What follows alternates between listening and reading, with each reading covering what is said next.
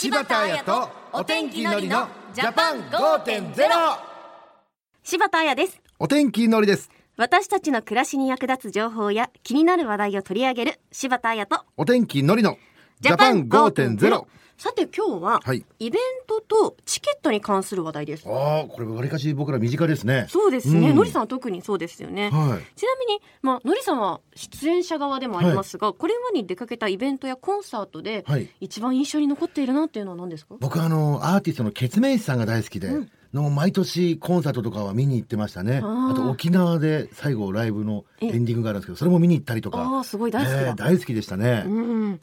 私は初めてコンサートに行ったのが、うん。小学校2年生の時モーニング娘。さん。いやのーそうなんだ。そうコンサートの名古屋公演に行ったのを覚えてますね。ああそうそれがきっかけでじゃあアイドルになられたんですね。私本当あのモーニング娘。さんが好きでアイドルになりたかったタイプの人すごいね。そうなんですよ。じゃあ大事なじゃあ運命の出会いだったわけですね。だからやっぱそのコンサートとかって、うん。もう大人になってからも忘れられないくらいそうだ大ね切な、なんていうのその一大イベントではありますけれども、うん。ちなみにのりさんはい。出演者側としては今回のイベント、コロナとかで中止になったものってあったりしたんですか？やっぱりあの地方で営業があったんですけどそれもちょっと延期になったりとか、うん。あとはあの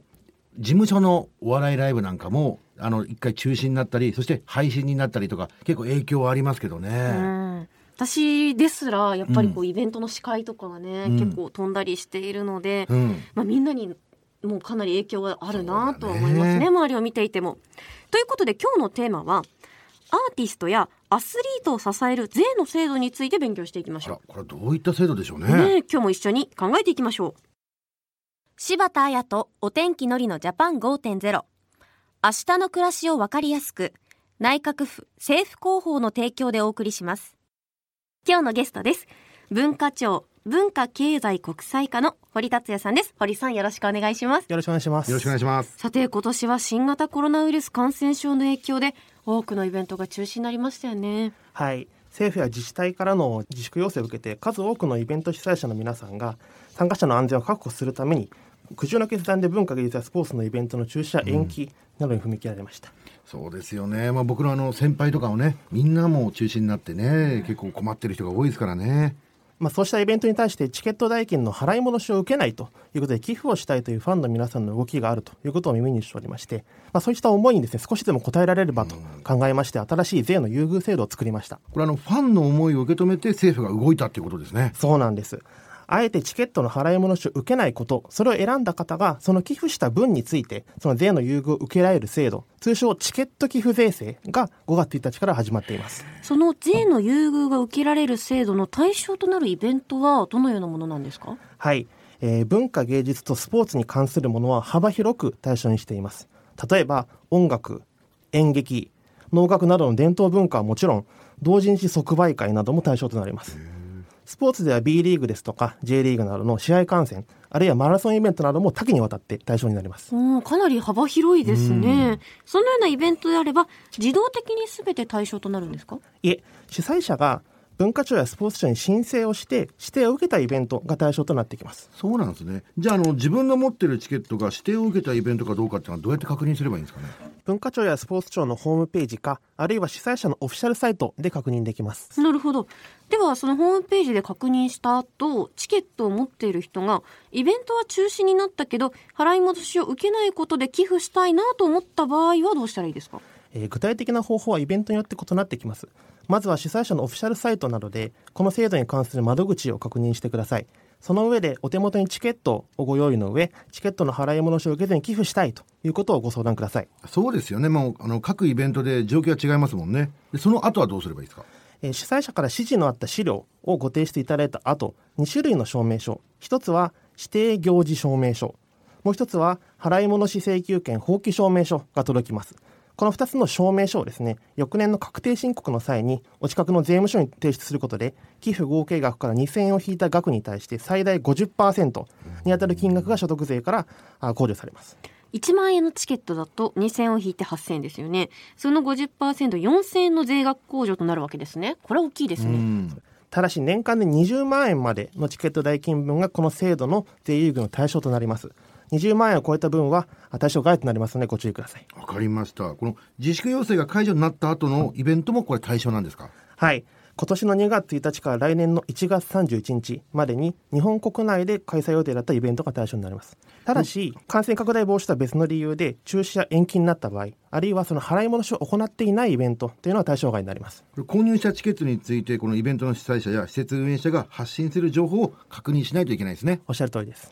すでにチケットの払い戻ししちゃったっていう方は寄付できないですか？いえ、すでにチケットの払い戻しをしたという方でも、チケット金額相当の寄付を行えば、税優遇の対象となる可能性があります。こちらもまずは各主催者の方のオフィシャルサイトなどで手続きをご確認ください。うんあの私学生の時もちょこちょこコンサートに行ったりしてたんですけど所得税を納めていない学生さんについては税優遇の対象ってなりますか？あの所得税を納めていなければあ税優遇の対象にならないんですけれども例えば保護者の方がチケット代金を負担している場合ですとかあのそういった場合は保護者が寄付の控除を受けることが可能になります、うんなるほどね。でそれぞれの状況があるので詳しく調べたいっていう人はどうしたらいいでしょうか？えー文化庁のホームページですとかあるいはツイッターとか LINE ですとかそういった SNS で指定イベントの一覧ですとかその Q&A などがご覧いただけます。チケット寄付税制というワードで検索してみてくださいはいでも堀さんあれですよね今までこうした寄付の文化って日本であんまり馴染みがなかったですよね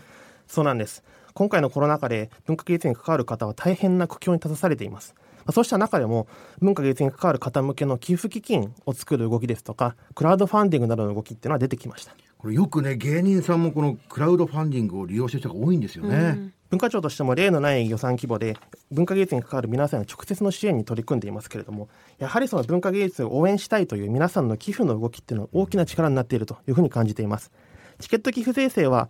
本来は対象が公益法人などに限られていた従来の寄付制度を抜本的に拡充をしておりまして一人一人が気軽にいわゆる推しのイベントを応援するための寄付を税金面からも後押しできるようにしました。うん、確かにこの自分のお気に入りのイベントに直接寄付できてそれで納める税金を減らせられるっていうのはこれは嬉しいですよね、ねえあと海外とかだとよく寄付するっていう話聞きますよね。その通りです。海外では政府の支援に加えて愛好家による寄付が芸術や文化を支えているという側面があります、日本では文化芸術に関わる方と愛する方の相互の支え合いがもっと進むといいなというふうに思っています、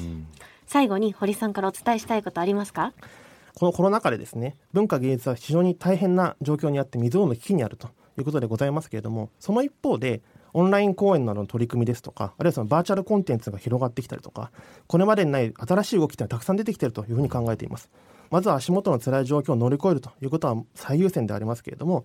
その一方でウィズコロナの時代の新しい文化芸術を作るさまざまな挑戦が出てきているので、それは積極的に応援していきたいというふうに考えています。わかりました。今日は文化庁の堀達也さんをお迎えしました。堀さんありがとうございました。ありがとうございました。ありがとうございました。柴田彩とお天気のりのジャパン5.0今日はアーティストやアスリートを支える税の制度というテーマでお送りしました。い。のりさんいかがでした？やっぱりこの新型コロナの影響でね、この楽しみにしたイベントに参加できないっていう人も多かったと思うんですけど、うん。でもあの、払い戻しをせずにね、この寄付という選択肢ができたっていうのは本当新しいなと思いますよそうですね。でもまあ、もちろん無理もしないでいただきて、うん。それでやっぱりこの寄付が少しずつこの広がっていけばすごくいいなとは思うんですよね。だから、ジャパン5.0もね、もうイベントをね、いつかやりたいですね。そうですね。うん。もうちっちゃくやりましょうね。ちっちゃくそうですね。でももうオープニングは、オープニングは僕と柴さんのデュエットから始まるんでね。デート歌うんですか？歌から始まりますよ。最悪だ最悪だいやでもまあ寄付っていうのが、こうファンの証みたいなちょっと不明になるのは良くないかなと思いましたね、寄付っていうのはやっぱこうできる人ができる時に無理なくやってほしいなと思いますね。ただ一方で寄付文化が日本にも少しずつ広がっていけばうん。素晴らしいことだなと思いました。ささてですね、えー今日の放送や過去の放送をもう一度聞きたいという方はですね政府広報オンラインで聞くことができますぜひ政府広報ジャパン5.0で検索して過去の配信一覧をチェックしてください、はい。次回はガスの安全利用についてお送りします。私たちの生活に欠かせないガスですが重大な事故を引き起こすケースがあるので正しいガスの使い方や注意してほしいポイントについてご紹介しますが、うん。のりさんガスについて日頃意識してます？正直意識はしてなかったですけど、もうガスと聞くとやっぱお風呂とか料理とかね、ん。そういうことを頭に浮かびますけど、まあ、これから秋になってきますからね。この温かい食べ物とかも楽しみですよ。まあ冷めててもまあ好きなんですけどもね、ええ。まあ、ただやっぱガスって料理とかお風呂とか、まあ、欠かせない一方で危険もあるっていうのがちょっとね、私は認識が薄いかなと自分は思いましたね。ね。なので来週しっかり勉強しましょうね。はい。ということでここまでは柴田彩とお天気のりのジャパン5.0。また来週柴田彩とお天気のりのジャパン5.0明日の暮らしをわかりやすく内閣府政府広報の提供でお送りしました。